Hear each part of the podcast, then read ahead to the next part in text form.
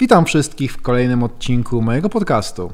To już drugi sezon. Zmieniliśmy lokalizację, ale dalej ta sama formuła, czyli fajni goście ze świata głównie biznesu, ale też ekonomii, literatury czy nauki. Moim dzisiejszym gościem, a jednocześnie taką pozytywną historią na czasy kryzysu covidowego, jest założyciel mega fajnej firmy, zajmującej się dystrybucją żywności, co jeszcze nie jest takie sexy, ekologicznej, czyli takiej, która e, faktycznie pochodzi z polskich małych gospodarstw rolnych i która może za pośrednictwem platformy Adriana Piwki, nazywającej się Pora na Pola, trafić na Wasze stoły. Cześć Adrian, miło mi Ciebie gościć. Cześć, mi również i bardzo dziękuję za to zaproszenie. Tak jak powiedziałem, e, COVID przyniósł pewne ofiary, przyniósł również beneficjentów. Myślę, że dla każdego jest zupełnie oczywiste, że firma zajmująca się sprzedażą jedzenia przez internet no to to jest coś, co zdecydowanie mega skorzystało na tym czasie kryzysu. E, no i pokazał to e, ostatni miesiąc, kiedy zamknęliście zbiórkę też crowdfundingową, to swoją drogą jest mega ciekawym mechanizmem, o którym też pogadamy później, na kwotę prawie 3 milionów złotych. Rundę zamknęliście już trzecią dla Was, co też jest olbrzymim sukcesem. Generalnie wiedzie się, no tak, no jest dobrze. E, faktycznie e, początek tamtego roku to. Największe szaleństwo w Twoim życiu? Zdecyd tak? Zdecydowanie. No ten rok po pierwsze minął najszybciej ze wszystkich chyba, po drugie no bardzo, to, bardzo to powiedz, jak to jest, jak słupek sprzedażowy nagle wygląda tak? Co się wtedy robi, nie? Co się robi, kiedy rośnie Ci 10, ile Ci? Dziesięciokrotnie Wam urosła sprzedaż z miesiąca na miesiąc? O, z miesiąca na miesiąc chyba z 15-krotnie, 15 nawet, e, ale to taki pik był, tak? Już jakby ta 15-krotność e, później się nie utrzymała, ale ten pik to tak, to chyba był taki z 15-krotny. Czy na początku chyba takie niedowierzanie, w sensie, że... I co, nie mamy to obsłużyć teraz? W sensie właśnie takie, jak my to teraz zrobimy, tak? Jak e, no, nie mamy do tego zasobów, mamy nie mamy zatowarowania, więc, więc, więc byliśmy w dużym szoku. E, na pewno też nie udało nam się tak mega super złapać tej, tej szansy, e, bo potrzebowaliśmy z tygodnia, dwóch, żeby e, się do tego zorganizować. Ale docelowo myślę, że to był naprawdę taki moment bardzo dobry, bardzo się spieliśmy i tutaj jakby cały zespół, no bo to, że ja zasuwałem po nosach to jasne, ale że cały zespół zasuwał i jakby no pracowaliśmy bardzo dużo, no bo to było dosyć e, jakby miłe i no takie ciekawe. Wyzwaniem jest nie tylko to, że musieliście przecież dowieść te paczki, ale również każdy wasz e, kontrahent, partner, z którym pracujecie, który przygotowuje dla was te warzywa, te kiełbasy i tak dalej, i tak dalej, no to musiał też nagle dostarczyć więcej towaru, to mogło się skończyć logistyczną katastrofą. Tak, a jak jeszcze słyszeliśmy o zamykaniu miasta, o tym, że już za tydzień na pewno zamkną e, stolicę, że nie będzie można się przemieszczać, to w ogóle zastanawialiśmy się, jak to obsłużymy. E, akurat kontrahenci całkiem nieźle stanęli na wysokości zadania. Ponieważ e, ich jednocześnie odcięto od innych rynków, mhm. typu nie mogli sprzedać na bazarze, nie mogli sprzedać do dobrej restauracji, więc tak naprawdę my e, poniekąd e, byliśmy dla nich jedynym kanałem i to też było super, że w pewnym sensie jakby pomagaliśmy im przetrwać ten moment, a też powodowało, że mieli te moce przerobowe dla nas. Więc, więc, więc dobrze, dobrze to wyszło, że jakby ratowaliśmy ich biznesy dzięki temu. Samemu no, mocno rosnąć, rosnąć. Czyli nie było klęski urodzaju. Duża sprzedaż, ale jednocześnie udało Wam się jakoś z tego wyjść obronną ręką. Tak. E, mieliśmy jakieś tam technologiczne problemy, typu za powoli strona działała jak na, tamte, e, jak na tamtą liczbę klientów, czy my jakby e, mieliśmy za mało osób pakujących w magazynie. E, musieliśmy szybko Aha. dotrudniać, no i dużo dłużej pracować. E, i jakby no wszyscy pakowali te paczki po prostu. E, ale jakby dostawcy całkiem dobrze sobie to obsłużyli. Ja jestem klientem, więc wiem, że paczki macie zapakowane, szczególnie te wychodzące poza Warszawę w dość taki skomplikowany sposób, bo wiadomo, produkty są szklane, one są wysyłane w steropianowych takich kart, pudełkach jakby. W środku jest wkładka z lodu, żeby podtrzymać niską temperaturę, więc jakby stworzenie takiego pudełka, jeszcze to są zawsze, nie wiem ile macie średnio sztuk w zamówieniu, ale ja to pewnie jak zamawiam to z 15 różnych skillsów, więc to jest pewnie... I jak, to nasza średnia. No właśnie, normalny koszyk, nie? Więc spakować 15, owinąć to wszystko i tak dalej, no to jest spore przedsięwzięcie logistyczne. E, tak, no tutaj jakby faktycznie ten czas kompletacji paczki i w ogóle jakby obsługa przy nim jest e, dosyć skomplikowana. E, troszeczkę łatwiej jest właśnie tym paczkom, które obsługujemy tutaj na, na miasto, bo one nie potrzebują takich zabezpieczeń, e, ale e, i tak jakby skompletowanie zamówienia e, żywności gdzie właśnie tych produktów jest dużo, są wrażliwe, nie mają tych samych kształtów, e, każdy jest inny, wrażliwa na temperaturę, wrażliwa na stłuczenia, no jest dosyć skomplikowanym zagadnieniem. Ale co, i to było najtrudniejsze, czyli znaleźć szybko pracowników, którzy będą w stanie te paczki dla Was wysyłać? To takie, jak, jak to wspominasz już po roku, nie? Bo minął w tym momencie rok od tego czasu właśnie, kiedy nie mogłeś dowierzać tak. własnym oczom, co tam się dzieje. Wąskim gardłem tym było, to jakby mieliśmy taki moment, że ok, już nie możemy na ten tydzień przyjąć więcej zamówień, blokujemy tą datę w systemie i powodem było to, że my już nie mogliśmy spakować tych paczek. Mhm. E, czyli to, to jakby to była ta kwestia, bo jeszcze jest y, tego typu zagadnienie, że ciężko y, Osoba nie może być kompletującą od razu z racji na to, że specyfi- za specyfikę produktu. No musi się wdrożyć, tak. Sporo jest wdrożenia, nie mamy na produktach kodów no, w kreskowych. Kompletacji się, czy... jeżeli nie ma, na, nie ma na magazynie kodów kreskowych, skanerów, no to kompletacja to są same błędy takiego nowego pracownika, to ja do, doskonale do, do, wiem. Dokładnie, więc tak, największym, to, to było naszym największym problemem. Jedna kiełbasa, druga kiełbasa, trzecia kiełbasa i wszystkie tak, takie same. Nie? Dokładnie, dokładnie tak, więc tak, to było naszym największym e, wyzwaniem, szybkie doszkalanie e, osób do pakowania. Fajnie. E, to jest, to jest budująca historia, bo, mm, bo wy nie tylko wyszliście z tego obronną ręką, właśnie nie, nie, nie, tylko zebraliście tę rundę, ale to jest taki mega fajny produkt, mega fajna usługa. To jest taki leitmotiv e, coraz częściej powracający, że ci polscy rolnicy no to e, są pewien sposób dyskryminowani gospodarczo, na przykład przez duże sieci, które chętniej sprzedają, nie wiem, niemieckie czy jakieś tam portugalskie produkty, e, francuskie, nie wiem, cokolwiek, razie nie polskie, e, a w związku z tym polska wieś jest trochę poszkodowana na tym procederze. I takie projekty jak wasze, no to one nie dość, że są e, ekologiczne, co jest oczywiście w trendzie, no ale przede wszystkim wspierają polskie rolnictwo i no co tu dużo gadać, są wysokiej jakości.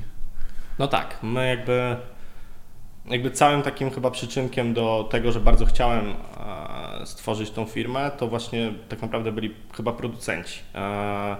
Czyli jakby ta chęć e, pokazania ich światu i właśnie to poczucie, że oni są poszkodowani, a robią fantastyczne rzeczy. E, ja miałem taki okres, że po prostu bardzo wnikliwie zacząłem poszukiwać produktów dla siebie, po to, żeby były mega jakościowe i też mega smaczne. E, chyba wyrabiał mi się smak, teraz jak sobie myślę z perspektywy czasu, e, jak porównam sobie... Mm, dojrzewałeś jako konsument. Tak, dojrzewałem jako konsument i wyszukiwałem sobie te produkty i miałem już w pewnym momencie mega fioła na tym punkcie, takiego e, mega mega, w sensie, że miałem naprawdę swoich ulubionych producentów i tylko od nich brałem żywność, a jednocześnie jak komuś o tym mówiłem, to no fajnie, fajnie, tylko po pierwsze gdzie ich znaleźć, po drugie nie mieli pojęcia o tym i to właśnie jakby tak kiełkowało, że jakby, że właśnie on, ich nikt nie zna, a robią super rzeczy. Eee, I tak naprawdę to było dla mnie takie najważniejsze, żeby jakby wzmocnić siłę, znaczy próbować wzmacniać siłę tym, tych producentów.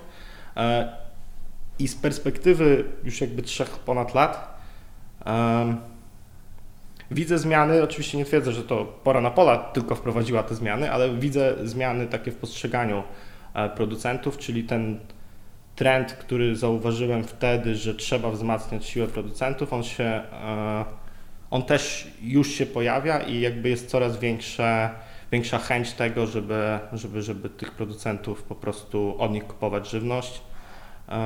No i super mnie to cieszy, po prostu.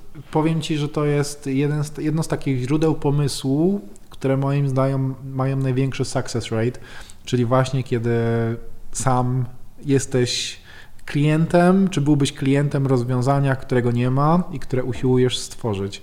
To oczywiście to nie jest jedyny sposób, jest bardzo wiele źródeł, z których można czerpać pomysły na biznes, to nawet nie musi być nic oryginalnego.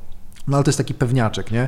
Jeżeli, jeżeli faktycznie stwierdzasz, że twoje potrzeby wcale nie są jakoś, nie wiem, szczególnie unikalne i że faktycznie dużo osób, gdyby dać im taką możliwość, to zapewne skorzystałyby z niej, no bo wiejskie jedzenie, no to wręcz się kojarzy po prostu z właśnie z jakością, z taką swojskością, z tradycją, że to jest takie nic lepszego, nie? Tylko, że co jest swojskie? Skąd to brać? Kto mi zagwarantuje, że ten produkt faktycznie pochodzi z dobrego miejsca. No i wtem Adrian. Pora na pola, certyfikat wręcz wiejskiej jakości. E, w jaki sposób pozyskujecie dostawców? Okej. Okay. E, tak, jeszcze odniosę się do certyfikatu. Faktycznie jakby tak staramy się pokazać, że po prostu, znaczy jakby wiemy, że klienci nam mówią, że to jest największa e, siła jakby i największy plus zamawiania u nas, że jak oni już się nie muszą zastanawiać, czy to jest tak jak słyszymy, nie wiem, historię o podrabianych jajkach, czy o czymś tam, tak, o przemalowywaniu, no to tutaj jakby klient ma to poczucie, że my to zrobiliśmy za niego i to jest tak naprawdę nasza największa siła, no bo można sobie znaleźć pewnie nawet na Allegro, mm, nie wiem, jabłka, które będą napisane, że to są jabłka ekologiczne i być może one będą ekologiczne, nie, nie to, że to podważam, tylko nie mamy tej pewności. Eee, gdy przechodzą przez nasze ręce i przez naszą weryfikację, no to klient e, powinien nabywać tą pewność i większość z nich nabywa. Oczywiście też jakby dostajemy komentarze, że tak. skąd ma ten klient wiedzieć, że to mm, tak jest, jak mówimy. Nie no, jest e, podane gospodarstwo u jest Was konkretne, można sobie wpisać. A teraz już, dokładnie, a w nowej wersji strony to w ogóle już jakby tak bardzo budujemy tą autentyczność, czyli podpinamy e, certyfikat, jeśli jest, podpinamy pineskę na mapie, żeby dokładnie to wskazać, gdzie to się znajduje, więc jakby jeszcze mocniej będziemy budować e, właśnie to poczucie, że faktycznie wiemy, jak to dokładnie wygląda. Mm. No i właśnie w związku z tym, w jaki sposób pozyskujecie mhm. tych dostawców. Jedziesz w Polskę i widzisz, o, to jakieś gospodarstwo, zatrzymam się, może produkują jakąś dobrą kiełbaskę. Tak było kiedyś, na samym początku dosłownie. To znaczy, jakby to może brzmi właśnie tak. Aha, jest to jakaś, ale, robicie tu coś dobrego? Że na początku tak było, że potrafiłem, e, jakby gdy, jakby mówię, miałem mega zajawkę taką, że no poświęcałem na to, e, jeszcze nie wciągnęła mnie firma, poświęcałem po prostu czas na to, żeby e, jeździć, szukać fajnych nowych smaków, e, więc było tak, że zatrzymywałem się, gdy widziałem e, napis jakiś typu sery w prawo E, to potrafiłem się zatrzymywać w takich miejscach, dowiadywać się. E, była też sytuacja, że gdzieś w internecie namierzyłem mm, producenta, ale tylko wiedziałem, że on jest z miejscowości e, chyba Baranowo, o ile dobrze pamiętam. Co, zapytałeś gdzieś pod sklepem? I jakby, coś takiego pod kościołem? I, I, właśnie przejechałem całe te Baranowo w jedną, w drugą, licząc na taką tabliczkę sery czy coś, nic nie znalazłem, to dokładnie, no to zacząłem się pytać ludzi i się udało. No i pół godziny um, jakiegoś tam krążenia, zapytanie dwóch osób i udało się namierzyć. E, więc tak było. Mm, ale też jakby dużo targów branżowych, dużo takich jarmarków, jakby prawdopodobnie zjeździłem no, w Warszawie czy, czy u mnie na Podlasiu, no to zjeździłem na pewno wszystkie tego typu targi, e, ale też szukałem jakichś większych organizowanych e, w innych miastach. I to była taka chyba pierwsza baza. Później e, kierunek był taki, że jeden dostawca mówił, że ma jeszcze sąsiada, który coś tam, Aha. więc e, taką trochę pocztą pantoflową. E, I zbudowanie siatki na start. E, ta siatka na start też nie była duża. E, to było dwudziestu kilku producentów. E, udało się, choć z perspektywy czasu była to mega trudna rzecz ponieważ przyjeżdżałem, ja, ja sobie postawiłem mega duże wymagania co do tego, w sensie, że producent ma być taki, taki.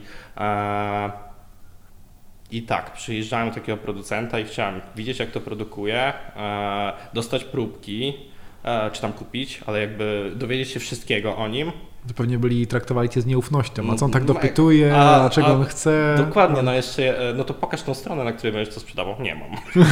Chociaż nie firmy, jeszcze nie mam, nie? E, więc, więc, więc e, początek był pod tym kątem trudny. No mega w sumie dużo osób nie zbyło. I im się nie dziwię.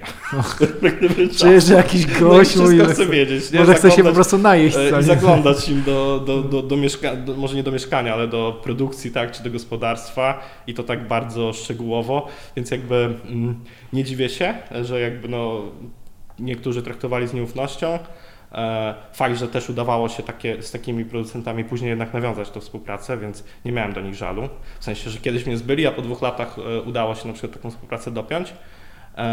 Ale ci, co wystartowali z nami jako pierwsi, e, no, oni tak naprawdę moim zdaniem na początku robili to tylko dlatego, że wierzyli we mnie, to znaczy moim zdaniem nie opłacało mi się zawracać sobie e, głowy i czasami dowodzić na tych 30 jajek. Adrian fajny chłopak, może mu się Ale uda. Ale no dokładnie, tak stwierdzili. Polubiliśmy go. Kilku, kilku tak stwierdziło i jakby moim zdaniem są zadowoleni. W sensie no e, ja też jako jak mam sentyment do, do nich, to też podejrzewam, że mm, chcę, chcę, staram się cały czas, żeby jakby byli zadowoleni z tej sprzedaży. E, I, no i widzę, jakim rośnie no, po prostu, więc jakby... A czy, dlatego, czy w związku z tym, że jesteś z Podlasia, to też większość dostawców na początku była z Podlasia, bo miałeś blisko, a w Podla, na Podlasiu no to tego rolnictwa jest całkiem sporo, czy gdzieś tam to... Tak, zdecydowanie tak było, znaczy mocno tak było, czy to było Warszawa i Podlasie, to praktycznie był e, taki start z dostawców, a w ogóle w jakiejś tam pierwszej koncepcji firmy to myślałem, że Łomża będzie też w ogóle naszym rynkiem dostaw, mhm. takim jak Warszawa, e, czyli e, takim, w którym będzie ta dostawa, będzie nasz magazyn być może, no ale jakby no szybko zrozumiałem, że, e, że, że, że to nie jest jakby rynek. E, że raczej pierwszy... mieszczuchy tęskniące za swojskością. To... Tak, że raczej w że ludzie mają lepszy dostęp też tak. do tego typu produktów, łatwiejszy, bo każdy ma jakąś sąsiadkę, która ma kogoś na wsi. No dokładnie. E... Ja nawet w Bielsku Białej, miasto duże, kilkaset tysięcy mieszkańców, a jednak jak miałem te, te 15 lat, tam szedłem 500 metrów dalej, no bo tam krowa była i kury i można było i te jajka, i ten ser, i to mleko, i to śmietanę, i to masło. No, i...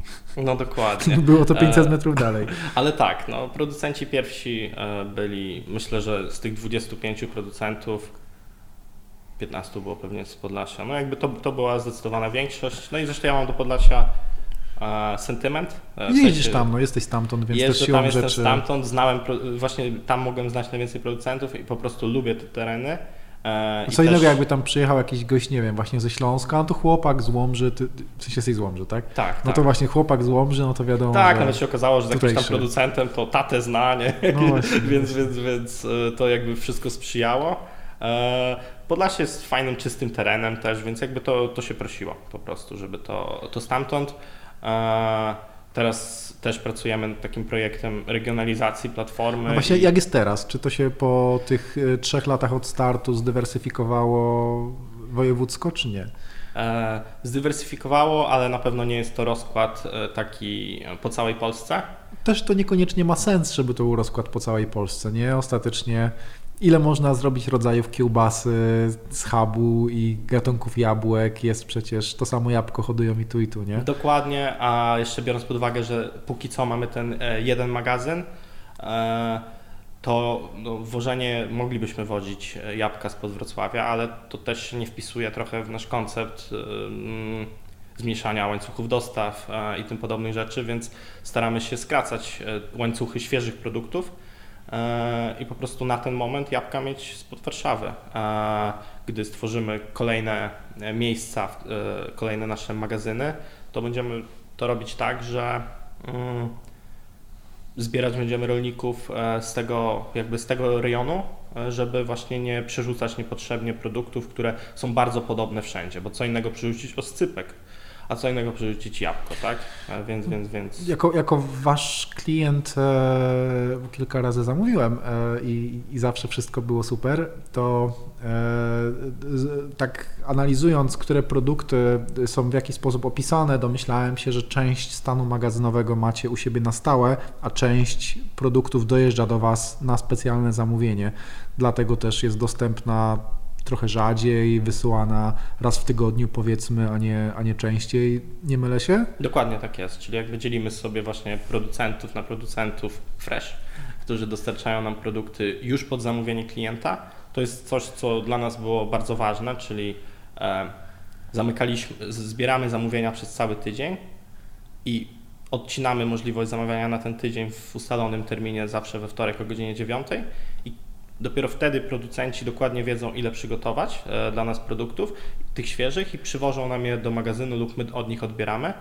Dzięki temu e, nie marnujemy żywności ani na etapie produkcji, w sensie producent po pierwsze widzi w czasie rzeczywistym zamówienia i wie dokładnie, e, kiedy od, od, odcinają się, więc przygotowuje tyle, co trzeba. I my zamawiamy tyle, co trzeba, więc po tym cyklu tygodniowym, po tej kompletacji paczek, nie, nasz magazyn, jeśli chodzi o świeże produkty, jest pusty, czyli też nic nie marnuje się na etapie um, dystrybucji.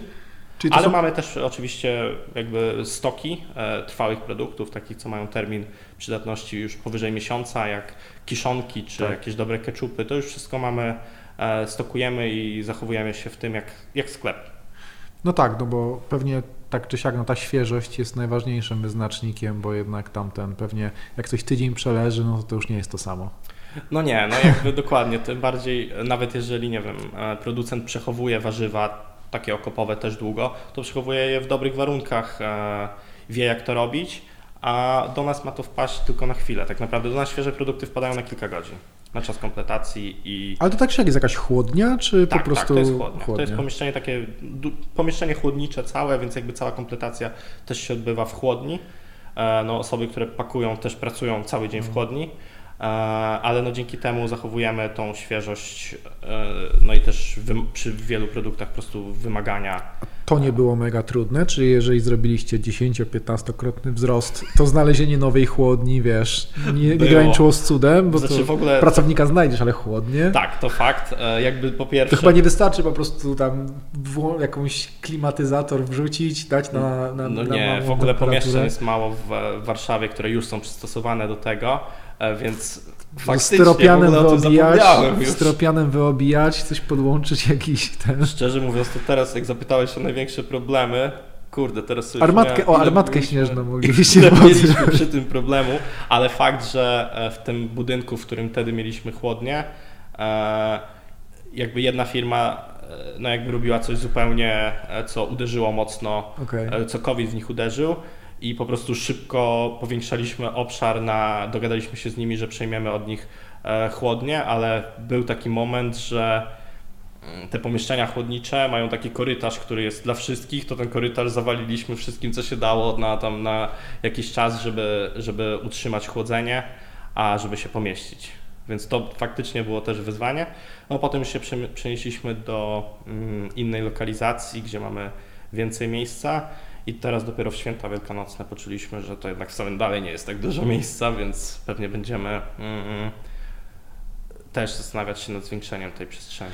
Siłą rzeczy dynamiczny rozwój e, wymaga dynamicznego finansowania. Od początku postawiliście na crowdfunding udziałowy. Zanim o tym pogadamy, to powiedz mi, e, czy duża część osób inwestujących w Was. Nie, nie wiem, nie wszyscy będą wiedzieć, mimo że to jest popularyzująca się metoda inwestowania. Crowdfunding udziałowy to jest taki, e, taki model, w ramach którego każdy taki detaliczny inwestor może zainwestować w zasadzie dowolną pulę pieniędzy w projekt, który akurat przeprowadza zbiórkę na jednej z platform. W Polsce dwie największe to BizFund i Crowdway. E, I oczywiście w ramach tego typu pakietu udziałów otrzymuje się nie tylko same udziały, ale też przeważnie jakiegoś rodzaju benefity w postaci zniżki, bądź to jakiegoś też jednorazowego gifta, bonu, coś takiego. I monitorujecie, jaki procent Waszych klientów stanowią Wasi inwestorzy i w jaki sposób to stymuluje w ogóle rozwój biznesu? E, tak, e, przyglądamy się temu.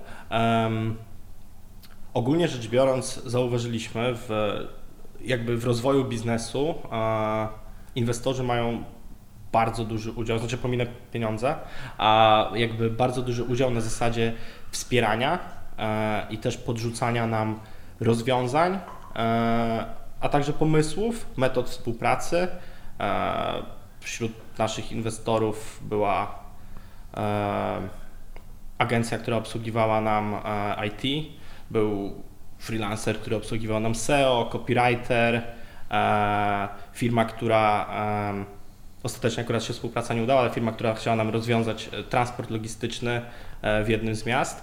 więc jakby duże jest takie wzmocnienie tego, że jeżeli szukamy na coś rozwiązania, to prawdopodobnie znajdziemy, możemy zapytać dużą e, grupę osób, która jest chętna e, nam w tym pomóc. E, jeśli chodzi o to, ilu inwestorów zostało klientami, to na ten moment, pomijając tą rundę, która teraz się zamknęła, czyli z poprzednich dwóch rund łącznie mieliśmy tysiąc inwestorów i około 150 z nich e, robiło u nas zakupy. Mhm. Nie wiem, czy to jest dużo, czy mało, nie, nie, nie umiem tego ocenić, e, ale większo większość najpierw zainwestowała, potem zrobiła zakupy, mhm. E, a nie odwrotnie. Mhm. Ciekawe, bo są właśnie takie biznesy, gdzie crowdfunding udziałowy jest fantastycznym pomysłem i to są właśnie biznesy, do których się po prostu często wraca. E, w takim wypadku, jak jeżeli jesteś restauracją, jeżeli jesteś browarem, w tym wypadku, jeżeli jesteś sklepem ze zdrową żywnością, no to dla inwestora indywidualnego dostać tam dożywotnią zniżkę na poziomie 8-10% przykładowo. Nie wiem, ile było u Was, ale E, ja, ja sam chyba w, w Edreda e, na Bisfandzie pamiętam zainwestowałem, bo tam to z Bielska Grzesiek o, prowadził. No, no, oni akurat się teraz też przez COVID zrobili taki mały tak, tak, ja na tych... z nim jestem w kontakcie, nawet z Grześkiem chyba kilka dni temu wymienialiśmy wiadomość, no, ale nie wiedziałem, że z Bielska. Tak, on jest z Bielska, on jest z Bielska. No i zrobili pivot na konserwy. Chyba mu idzie, bo z tego, co tam dane podają, to, to wygląda to idzie. naprawdę przyzwoicie. Konserwy też są u nas w ofercie. Tak? Są, są w ofercie, też jakby ja już w preorderze je zamawiałem. No, tak jak mówię, no, badam rynek mocno i no, testuję. No, ciekawe, to był taki w sumie duży zakład. Jak tak patrzyłem, kurde, konserwy będą robić, no dobra, zobaczymy, ale, ale siadło chyba. Powiem, że też jakby tak w pierwszym momencie są nie jakby nie, bardzo innowacyjne wbrew pozorom tak. E, te, są te konserwy, więc e, nie, też nie, jakby na początku myślałem, że jak to e, czy, czy, to, czy to siądzie, jakby to sobie stawiałem to pytanie, nie? A jednak chyba tak. Siadło. Chyba siada. Siadło, siadło. No i, no i to, ten, ten crowdfunding zatem na, on się na wiele, jakby Arek Regiec to jest fantastyczna postać, mimo że wypromował ten crowdfunding w Polsce, to faktycznie dużo ludzi ze sobą połączył biznesowo.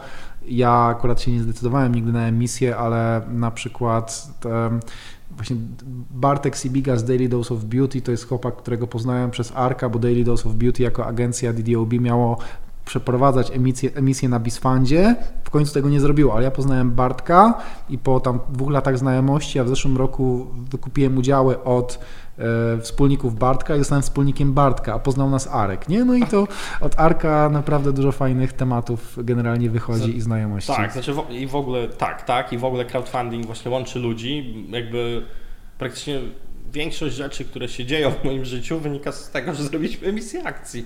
E... No to jak to było? Jak ty robiłeś pierwszą emisję, to był sam początek. Ty byłeś jednym z takich naprawdę pierwszych klientów Bisfundu. E, tak nie wiem, no pierwszy rok działalności może Bisfundu, dwa lata, no generalnie sam, sam tak, początek, znaczy to, sa, bo, może inaczej, bo oni chyba już zaczęli wcześniej, ale to był pierwszy moment, w którym e, tam zmienił się limit. E, tak, tak, tak, podniósł że, się. Że jakby miało sens w ogóle robienie tak. crowdfundingów. E, więc tak, chyba byłem. Co szukałeś, wiedziałeś, taka mała firma jak Twoja, no to że ciężko z finansowaniem, że banki ciężko, VC ciężko, no to spróbujmy coś w ten mm, deseń? Znaczy tak, banki ciężko, dokładnie, ale ja najpierw odbywałem e, właśnie takie bardziej prywatne rozmowy na temat finansowania. Już nawet pamiętam, że byliśmy e, z Arkiem e, już na zasadzie, że podpisujemy umowę ja jeszcze jakby sobie dałem dwa tygodnie, bo jeszcze z kimś dalej rozmawiałem, e, z, jakby z prywatnym inwestorem, ale ostatecznie e, to było tak, że to był mój pierwszy biznes, to było jeszcze dosyć krótko. E, I z każdym, z kim jakby, w zasadzie gdybym chciał wtedy, to bym jakby pozyskał te finansowanie, które mi potrzebne, ale nie, na, nie dokładnie na takich warunkach, jakbym chciał. To znaczy, to było tak, że z racji, że miałem małe doświadczenie biznesowe, to każdy, kto chciał zainwestować, chciał albo mieć połowę, albo mieć decyzyjność. Znaczy, typowe, ja, myślę, ja bym był pracownikiem. Polskim, e, tak. ja bym pracownikiem we własnej firmie. No i po to ją, jakby to nic złego, ale nie po to ją zakładałem, e, więc, więc, więc e, crowdfunding dał, dał dużo przestrzeni. Znaczy, może inaczej. Jest, musimy być super transparentni, jakby pokazujemy wszystko, co robimy, ale jednocześnie nie czułem się tak, że e, ktoś jakby trzyma nade mną kontrolę i nad moimi decyzjami, bo tamci inwestorzy, oni by decydowali o tym, co ja robię. Być może niejednokrotnie by, byśmy inno, inaczej, inną drogą poszli, bo nie moją, bo oni po prostu mieliby taki decyzyjny wpływ na losy firmy i to był powód, dla którego zdecydowałem się. No taki układ nie ma, nie ma sensu. No po to jest właściciel, żeby swoją intuicją niejednokrotnie tę Zwłaszcza firmę... chyba na początku. Teraz to może coraz więcej tak. danych, ale na początku było dużo e, tej intuicji w tym wszystkim. E, no i tak jak wspomniałeś chyba na początku, że fajnie, jeżeli biznes wynika z własnej potrzeby i tak dalej, bo według mnie też fajnie. To uprawdopodobnia sukces po prostu. I też jest taka pasja i zaangażowanie. Ja hmm. uważam, że wszystko, co osiągnąłem na początku, nie wynikało ani z kapitału, który posiadałem, ani z doświadczenia biznesowego i tak naprawdę to było mega pracowitość i to zaangażowanie. Gdyby biznes był biznesem, którego nie wiem, nie, nie, nie, nie wynikał z mojej potrzeby, to nie wiem, czy aż tak bardzo bym się tym pasjonował. A więc... Nie wiesz, czy by ci się chciało jeździć po tych wsiach i szukać dokładnie. tych dostawców I, serów. Dokładnie i o północy dalej pracować nad czymś, tak, po nocy. To już wiesz, w pewnym momencie biznes, twój biznes, który stworzyłeś staje się twoją pasją, pasją i pochłania cię w całości, jakby niezależnie czego dotyczy. Po prostu Pewnie jesteś tak. pochłonięty generalnie tym pędem spraw i tym, tym, tym ryzykiem, ekscytującym ciągiem nowych zdarzeń. To... Jak to mówisz, to widzę, że na pewno tak masz. nie, no to taki jest patent, nie, że no się tak, w końcu, jak, jak, jak w czymś naprawdę długo siedzisz, no to zaczynasz się w to wciągać. To nie jest tak, że to, może, no, to jest tak jak z nowym hobby. To w każdym momencie możesz odkryć nowe hobby i możesz się w to wciągnąć, nie? I zaczynasz spędzać dużo czasu w czymś. No, no dokładnie. tak samo z biznesem. Eee, tak, no ja jestem od początku cały czas mega wciągnięty. Zastanawiam się, jak to jest wypalić się na swoim biznesie, ale chyba to mi się jeszcze nie. Jeszcze chyba jestem daleko. Własna firma może cię zmęczyć. Znaczy zmęczyć to inna sprawa. Jasne, no to ja jest, czuję się zmęczony, ale jakby nie wyobrażam sobie, że mógłbym przestać to robić na tej zasadzie. To co? Crowdfunding, BizFund, przełomowa decyzja? Czy to było bardzo ważne, czy to było bardzo ważne? To było bardzo, bardzo ważne. To znaczy, mm, znaczy na tym etapie e, trzeba było pozyskać kapitał. Tu jakby nic innego nie wchodziło w grę. E, ta, to, że wybrałem wtedy, miałem dwie opcje e, i jakby zaryzykowałem, bo jakby odrzuciłem tamto. Nie wiem, czy udałoby się jeszcze do niej wrócić, gdyby na przykład crowdfunding nie siadł. E, więc podjąłem jeszcze jakieś ryzyko, typu nie chciałem oddać tego półfirmy, tej półfirmy. Podjąłem jakieś ryzyko, zmieniłem, e, zdecydowałem się na crowdfunding. E, był bardzo ważny i od tego momentu to był taki przełom, tak? Od tego momentu wszedłem na taką ścieżkę rozwoju, która coraz bardziej intensywnie jakby pcha, pcha, do, pcha nas do przodu. Aha. No wiadomo, że gdyby ci się nie podobało za pierwszym razem w Bisfandzie, to i byś w tym Bisfandzie nie wylądował za drugim razem. E, to jest, to, to mega cieszy oko, że są, są biznesy, które realnie odnoszą korzyść z, e, z, z, tych, z, tych, z tych nowych e, pomysłów. Ja sam się nie zdecydowałem ostatecznie na, na, na emisję. Rozumiem, myślałeś o tym, tak? Tak, tak, rozważałem, tylko ja, ja, stwierdziłem, że akurat w, w branży odzieżowej niekoniecznie, że to nie jest aż takie emocjonujące. Że wydaje mi się, że nawet w takim, biznes, takim biznesie jak Pora na Pola jest o wiele więcej emocji, bo to jest jakiegoś rodzaju taka no, trochę nostalgia, sentyment i generalnie dobre skojarzenie z tymi, z tymi wiejskimi e, obszarami. Zresztą w Polsce no to większość ludzi gdzieś tam ma, ma, ma dziadków przynajmniej na wsi, gdzieś tam z tej, z tej wsi pochodzi. Te, u nas te procesy demograficzne e, przecież to trwają, zaczęły się 100 lat temu, więc tak patrząc, no to pewnie statystycznie większość Polaków miała dziadków ze wsi.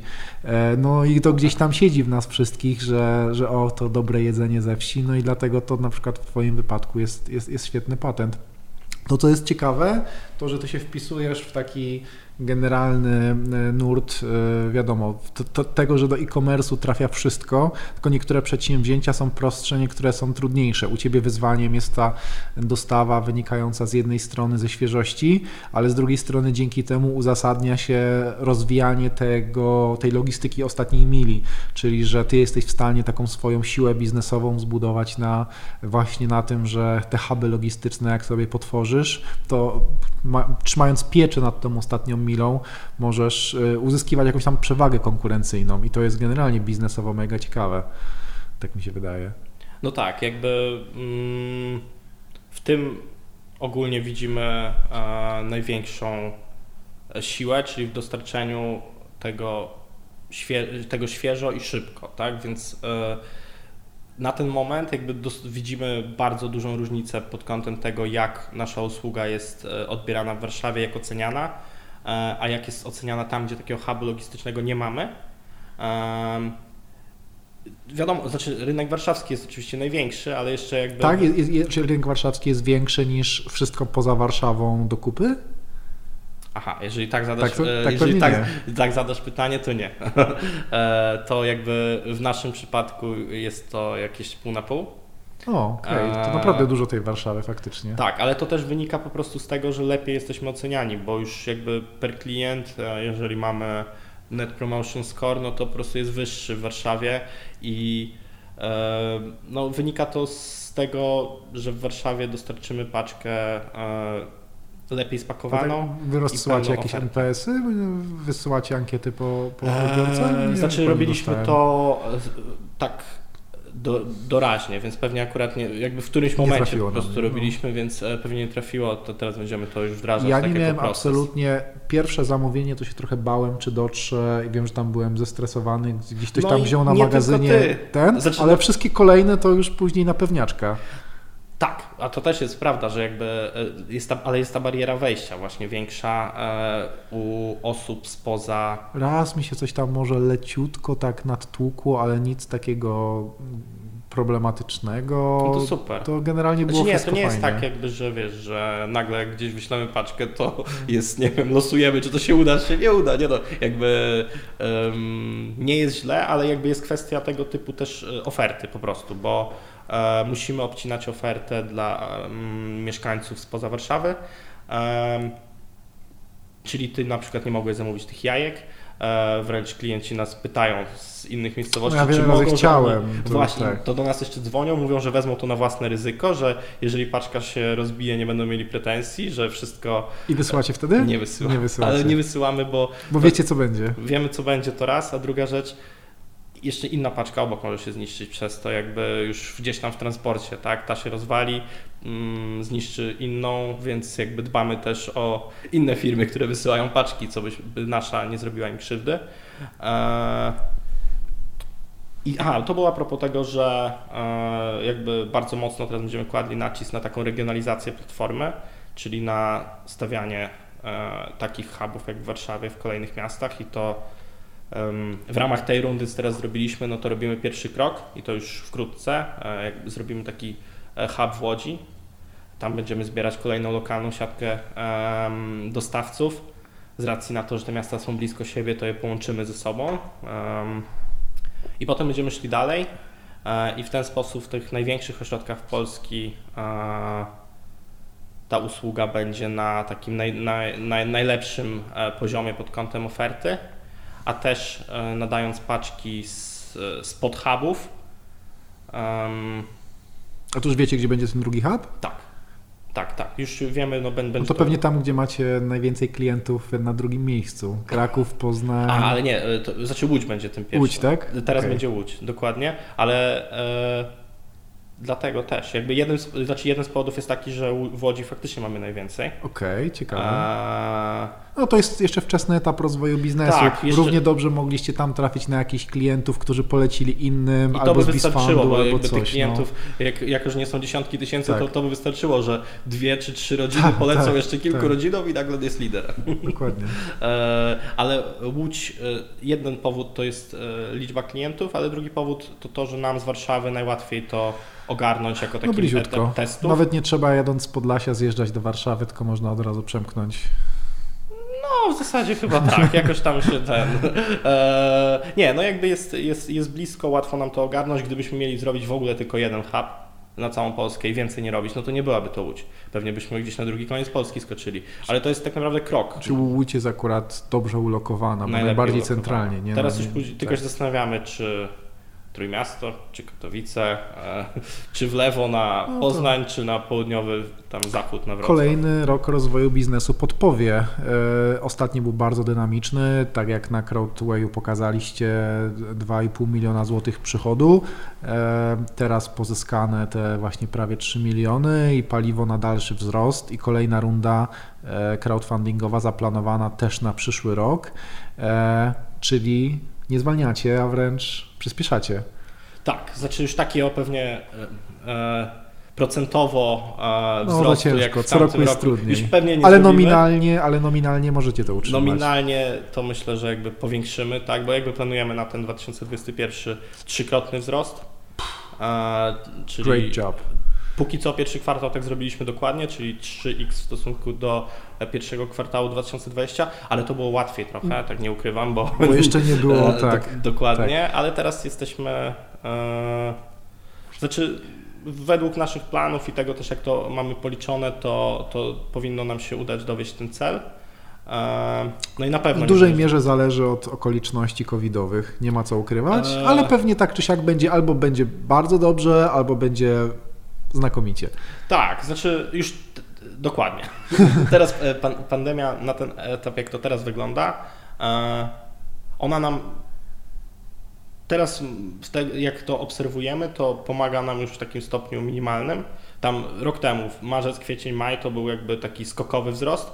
E, potem to już jakby troszeczkę się rozluźniło. Oczywiście całej grossery na pewno jest tym dobrze mm, napompowane tą sytuacją, ale nie spodziewamy się, że nie wiem, spadek, e, że jakby gdy to zniknie wszystko, to że nagle, nie wiem, wrócimy do 2019. Nie, tak, nie, to wasza usługa jest super, nie, to tylko... Nie może się wydarzyć, więc to był taki dla nas mega katalizator, e, który to popchnął.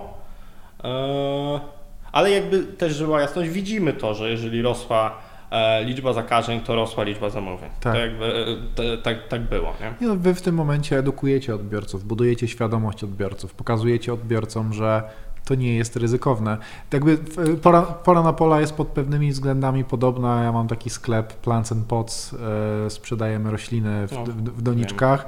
No właśnie i tam takie samo ryzyko logistyczne zachodzi, mianowicie, że roślina się w transporcie zniszczy i musieliśmy tak samo opracować taki sposób pakowania, który będzie maksymalnie zabezpieczał tę roślinę w doniczce, nie? E, no i też jakby produkt typowo, do którego ludzie są przyzwyczajeni, że kupują go offline, Mhm. Trzeba no trochę tak. pracy wykonać, żeby ich uświadomić, nic się nie stanie z waszym zamówieniem. To jest nasz biznes, żeby wszystko było dobrze, nie? I każdy kolejny rok powinien ułatwiać, bo to jest powracający klient, to jest coś, co e, pewnie jest najważniejszym KPI-em tak w ogóle dla Twojego biznesu, nie? Dokładnie. No my nie możemy budować e, biznesu na jednorazowych sprzedażach. To jakby w żaden sposób e, nie gra, więc, więc, więc e, stawiamy na E, lojalizację. E, no i faktycznie jakby myślę, że największym plusem e, COVID-u dla naszej firmy jest to właśnie, że klienci już jakby musieli się przełamać, wiele osób, do czegoś, do czego wcześniej nie byli przekonani, czyli do tego, że nie trzeba iść i dotknąć produktów, a teraz wręcz jest to niewskazane, żeby je dotknąć. Więc jakby to chyba taki największy przełom w takiej świadomości ludzi, którzy myślę, że rok te, półtora roku temu powiedzieliby, że nigdy nie kupią czegoś, żywności przez internet. E, teraz to się zmieniło, no i według badań, jakie mm, są przeprowadzane, nie, nic nie wskazuje na to, że nagle to mm, jakby siądzie i ludzie nagle znowu będą chcieli, e, przez, nie będą chcieli kupować żywności przez internet. No, tu jest jeszcze taki problem z tym kupowaniem żywności przez internet, że jednak trzeba sobie zaplanować trochę dni do przodu, sklepy są wiecznie otwarte, także tutaj pewnie ta konkurencja będzie, będzie zawsze trwała i jednak convenience tego sklepu pod ręką jest coś, czego sklepy online, chyba że będą wdrażały jakieś takie, macie w planach taką faktycznie dostawę tego samego dnia realizowaną w niektórych miastach, e, czy to jest mega ciężkie i tak generalnie Nie, jest, mamy to w planach i to tak e, szybciej niż się wydaje w jakimś tam zakresie. Znaczy w takim naszym timeline'ie w ogóle rozwoju firmy, no to teraz w czerwcu wystartujemy z tymi dostawami next day, czyli na następny dzień, e, a nie ten cykl tygodniowy, a w dostawach same day w tych miastach, w których są huby, e, przewidujemy, że w drugiej połowie następnego roku z tym wystartujemy, ale e, już dosłownie za kilka tygodni będziemy testować usługę Same Day w Warszawie. e, z zewnętrznym partnerem. Właśnie miałem pytać, czy jakiś Volt albo Glovo to nie są dla Was tak, odpowiedni tylko akurat, partnerzy? Znaczy to są prawdopodobnie odpowiedni partnerzy, ale jakby e, nawiązaliśmy ostatecznie współpracę z kimś, kto jest stricte e, nastawiony na żywność, czyli firma się nazywa Everly, nie wiem czy kojarzysz, ale oni się zajmują e, właśnie dostawami w kilka godzin z Biedronki, z Lidla, z Auchan, z Carrefoura, ze Szpara i w tym tygodniu z Pola. Zajebiście. I na razie tylko Warszawa, bo I siłą tak, na razie rzeczy tylko siłą się rzeczy w Warszawie. inaczej. Przez pierwsze e, kilka tygodni też będziemy jeszcze pracować w takim modelu, że na next day, a potem wskoczymy na te same day. No i zobaczymy, co się będzie działo. Czyli zaczniemy tak naprawdę mm, już taką predykcję zamówieniu dostawców, nie wiedząc e, tak naprawdę, ile klienci u nas zamówią.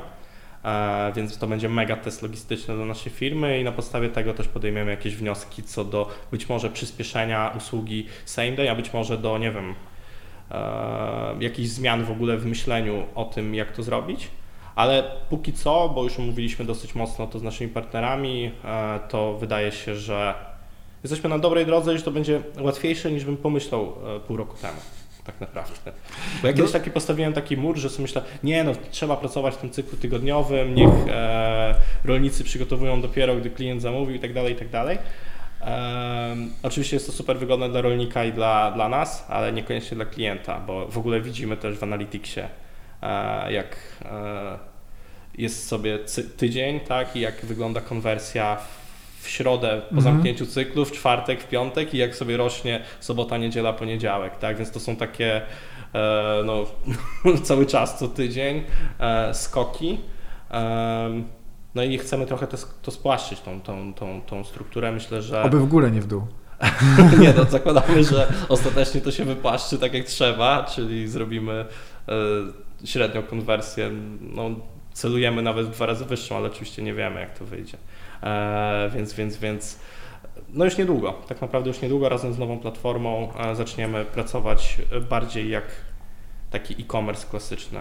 No tak młoda firma jak wy musi się rozwijać na wszystkich płaszczyznach. Wy musicie na raz powiększać zespół, szukać tam tych chłodni, ale też powiększać liczbę dostawców, szukać nowych rozwiązań logistycznych, inwestować w technologię i tutaj należy to podzielić na dwa. Technologię tą taką e, logistyczną, czyli związaną z obsługą zamówień i technologię e-commerce'ową. Wszystko to spinać w jedną całość. Mega dużo pracy. Nie no, mega dużo pracy. Widać po twojej minie. Eee, I, i, I fakt jest taki, że w tamtym roku to teraz już jakby widać, że zaczynamy też pracować kompleksowo, ale w tamtym roku to było tak, że po prostu rzucaliśmy zasoby tam, gdzie widzieliśmy największą dziurę, nie? Tak naprawdę. Eee, Zarządzanie przez kryzys.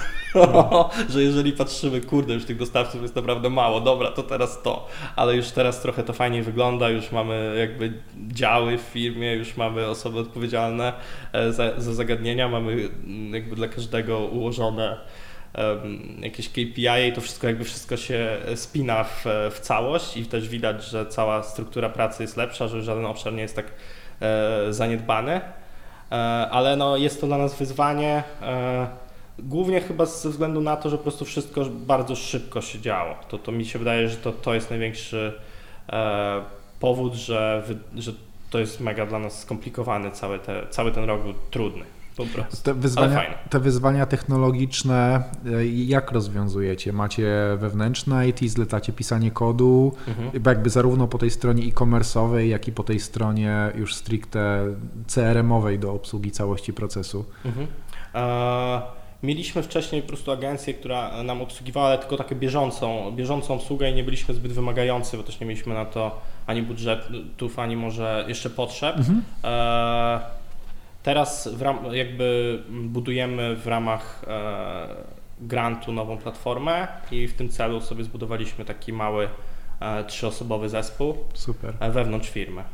Więc Super, mamy to jest mega ważne. Budowa własnej technologii, też, też własne IP tego, to jest mega Też chciałem ważne. właśnie to, to dodać, że w ogóle jakby ja bardzo wierzę w to, żeby e, kompetencje zostawiać w zespole, w sensie, żeby to zespół uczył się, czyli jakby być może taniej by wyszło, a kto wie, czy nawet nie, nie lepiej, czy przy pierwszym projekcie wydelegować go do doświadczonego software house'u.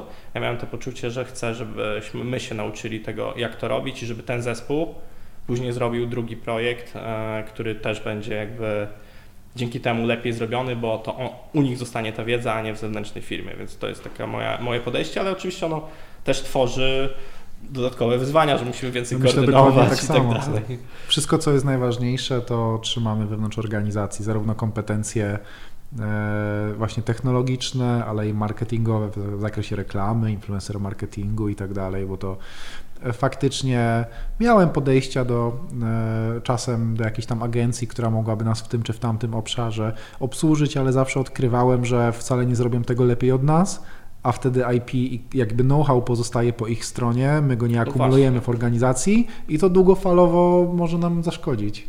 Dokładnie, no ja patrzę na to właśnie nie na zasadzie tylko tego jednego projektu, tylko myślę o tym, że mam nadzieję, że w tym samym teamie zrobimy jeszcze cztery fajne projekty i że cztery, no cztery tam w perspektywie dwóch lat, tak, ale że ileś fajnych projektów e, i, i, i no, że po prostu te kompetencje zostaną, dzięki temu oni będą lepsi, a tak, a tak no to na błędach będzie się uczyć obcy zespół, tak, który później pójdzie do innej firmy i to zrobi. To kiedy nowy sklep? E, 1 czerwca, mam nadzieję. nie no, założenie Ciekawe, ile będziecie go debugować później. Właśnie, właśnie tak, no, e, pier- 1 czerwca to jest e, taka data i w ogóle bardzo dużo rzeczy się wtedy wydarzy, bo jednocześnie razem z nową platformą właśnie wdrażamy nowego ERPA, e, zmieniamy ten cykl logistyczny z tygodniowego na dzienny i jeszcze odpalamy subskrypcję. Aha, i odpalamy hub w Łodzi. E, I to wszystko jakby wtedy się wydarzy. Ale nie w jeden dzień. E, No na przestrzeni tam dosłownie tygodnia dwóch, bo już jakby jak projektujemy tą platformę, to już w ogóle nie pod Tak. ten cykl tygodniowy, więc jakby e, i też powiedzmy jak wdrażamy ERPA, to już musimy uwzględnić multimagazynowość, więc warto wszystko naraz uruchomić, ale będziemy mieli Saigon. No tak naprawdę będzie po prostu czerwiec, początek czerwca, koniec maja będzie się działo. No to lepiej, żeby się działo tak. Ja myślę, że generalnie jesteś e, taki teraz e, spompowany po- w pozytywnym sensie tym, tym sukcesem, bo to i wynik biznesowy, wiesz, osiągnąłeś chyba taki, to co jest kluczowe w każdym biznesie, czyli product market fit, czyli że wiesz już czego oczekują klienci, pora na pola spełnia te oczekiwania, macie model skalowania już jakiś wypracowany i teraz tak naprawdę potrzeba czasu, pracy i pieniędzy, żeby osiągnąć te kolejne szczeble. Tak, no myślę, że tak, że taki jakby weryfikację rynku mam, myślę, że mamy na sie- za sobą i też mm, dużo lepiej policzony biznes, że my już wiemy, że jakby na przykład robimy tą marżowość na poziomie e, skompletowania zamówienia, że wiemy, że to się wszystko e, że koszt pozyskania, tak, to jest Tak, powiedzmy koszty to logistyczne, że, tak to, ma to że, sens. to, że to ma sens, bo dwa lata temu ja mogłem tylko sobie zakładać, że to ma sens tak naprawdę, bo ciężko było to wszystko porozdzielać, gdy w osobie foundera były wszystkie mm, jakby działania. To się człowiek przyzwyczaja do Excela, wrzuca te wszystkie dane, porządkuje je, upewnia się, Tak. koryguje, po- po- potem patrzy, kurde, ile my tu pieniędzy tracimy, bo tego nie zauważyłem, a tutaj coś i trzeba poprawiać, analizować. Dokładnie, ale, ale jakby widać, że to e, jakby e, gdzieś tam się e, może zgadzać. No i faktycznie na pewno jestem jakby też pozytywnie zbudowany zamkniętą rundą, mm, no bo jak to powiedzieć? No mam takie poczucie, że też, Nie, no to jest taki komfort pracy. tak, jest to komfort pracy. Jakby mam poczucie, że e, finansowanie też jest w zasięgu i że są, jest mnóstwo ludzi, którzy wierzą w ten biznes. Czujesz presję tych ludzi, tego zaufania? E, czuję, ale budującą. A piszą ale... do ciebie czasem ci inwestorzy, jak tam Adrian, jak idzie, coś tam, Tak, coś tam? sporo, sporo. Znaczy w ogóle, no mamy, jak z racji na liczbę inwestorów, no to pytań jest dużo, e, więc, więc, więc są pytania, a w ogóle z największymi inwestorami, no to jest taki kontakt, e, jakby call raz w miesiącu, e, raczej taka już rozmowa poważniejsza o tym, jak idzie w biznesie, więc, więc, więc jak najbardziej. E, jakby to nawet dobrze według, jakby patrzę na to pozytywnie na tyle, że fajnie, jeżeli ktoś w jakimś tam stopniu jakby jest zainteresowany tym, jak to idzie, a ja też mam poczucie, że jak obiecałem, to ktoś mnie z tego w jakimś stopniu rozliczy, e, więc jakby spoko, a jednocześnie jakby nie mam takiego bata nad sobą, e, jak, jak rozmawialiśmy o powiedzmy prywatnym inwestorze, który chciał decydować za mnie w pewnych, w pewnych kwestiach. Więc crowdfunding jest budujący.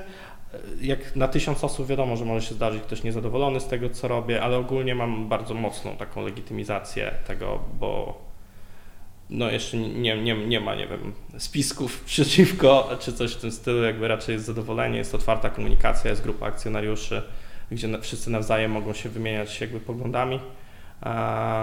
I piszą, że o, ta nowa kiełbaska, Adrian, którą wprowadziliście, to super, super. Tak, ale też zostawiają, ale też zostawiają bardzo właśnie pozytywne uwagi na temat, taki feedback, który za który czasami za badania byśmy musieli zapłacić, to mamy jakby wręcz e, informacje zwrotne, jakby chętnie je zostawiają.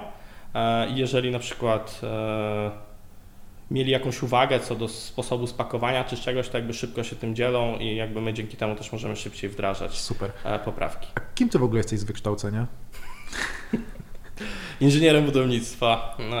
No, ale to Politechnice. Czy, czy, to cię, czy Politechnika nauczyła cię czegoś, co ci się przydało później w... E, tak, myślę, że wbrew pozorom, jakby wiadomo, to nie mam, moja praca nie ma związku, tak, z, z, z Przeliczysz, ile, ile możesz e, kiełbasy składować, żeby przeniosła ta konstrukcja te kiełbasy, tak? tak, e, znaczy nauczył, jakby to były trudne studia, w ogóle inżynieria e, lądowa na Politechnice jest trudnym kierunkiem, więc e, na pewno jakiejś pracowitości, takiej dokładności i skrupulatności. Jestem mega dokładny.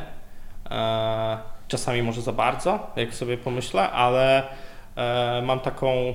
Mm, na budownictwie w ogóle było zawsze. Nie było good enough wszystko. W sensie zawsze trzeba było zrobić więcej, żeby osiągnąć najlepszy wynik. I ja mam też takie poczucie, że jak teraz pracuję, to ja chyba przez te 3 lata nigdy nie powiedziałem sobie, że mm, jakby wystarczy, tak? W sensie, że zawsze mam takie coś, że jakby chcę zrobić coś e, lepiej czy więcej. E, I wydaje mi się, że to może mieć e, jakieś tam, że studia mogą mieć na to wpływ, że, że, że tak myślę. Super. To, to, to ciekawe. No tak, no inżynieria budownictwa faktycznie uczy chyba tej dokładności, bo pewnie na każdym kroku wpajają wam, że jak coś źle przekalkulujecie, to można zabić. No dokładnie, dokładnie. Jakby tam, tam była presja właśnie tego typu, jakby gdy omawialiśmy sobie katastrofy budowlane czy różne tego typu rzeczy. A też jak mieliśmy rysunek techniczny czy coś w tym stylu, to jeden milimetr, dosłownie jeden milimetr jakby skreślał pracę, tak od nowa. Zapraszamy no, zrobić od nowa. Tak to pracę. jest. No, jeden centymetr na jednym końcu może spowodować odchylenie ileś tam procent y, sto, stopni na, na drugim końcu, nie? Dokładnie. Szczególnie przy jakichś dużych, dużych budynkach. To co? To gdzie będzie pora na pola za 5 lat? Za 5 lat? E, zakładamy, że na giełdzie. Okay. To jest jakby pierwszy taki cel. E, może nie dla samej firmy wewnętrznie, tylko dla e, inwestorów, czyli e, będziemy dążyć do tego, żeby... Bo póki co ile masz, ile masz udziałów e, oddanych? Już teraz mniej, ponad połowa. Ponad połowa. No to raczej nie po kapitał, tylko tak na tę giełdę, żeby właśnie upłynnić tych inwestorów, czy tak, jakby odrobinę jest... kapitału odrobinę kapitału, to bardziej jest obietnica dla inwestorów, którą chcemy dostarczyć. To znaczy, jest to naj, lepsze na ten moment uważamy rozwiązanie na to, żeby inwestorzy mogli wyjść z inwestycji. E, wewnętrznie jako firma myślimy, że e, zregionalizujemy platformę do poziomu 8 do 10 hubów logistycznych w tym czasie, w mieście, czyli największe ośrodki w kraju zagospodarujemy i połączymy transportem chodniczym. E, ja bym chciał, żeby pora na pola było... Ekspansja na Czechy? Tak, znaczy to jest jakby jeden z wątków, który na pewno poruszymy, e, czyli e, znaczy w najbliższym czasie jako weryfikację w ogóle potencjału takiej opcji, e, ale być może też testowo będziemy w tym czasie e, to robić e, i próbować internacjonalizować to. A ja też osobiście, ale nie wiem czy w perspektywie pięciu lat, ale też Akurat osobiście. tutaj na Czechy, to jakbyście zrobili hub w Katowicach, to ty byś mógł dowozić na granicę paczki i nadawać je w Ostrawie i wtedy miałbyś całe Czechy otwarte i Słowację swoją drogą też, jeszcze kawałeczek dalej.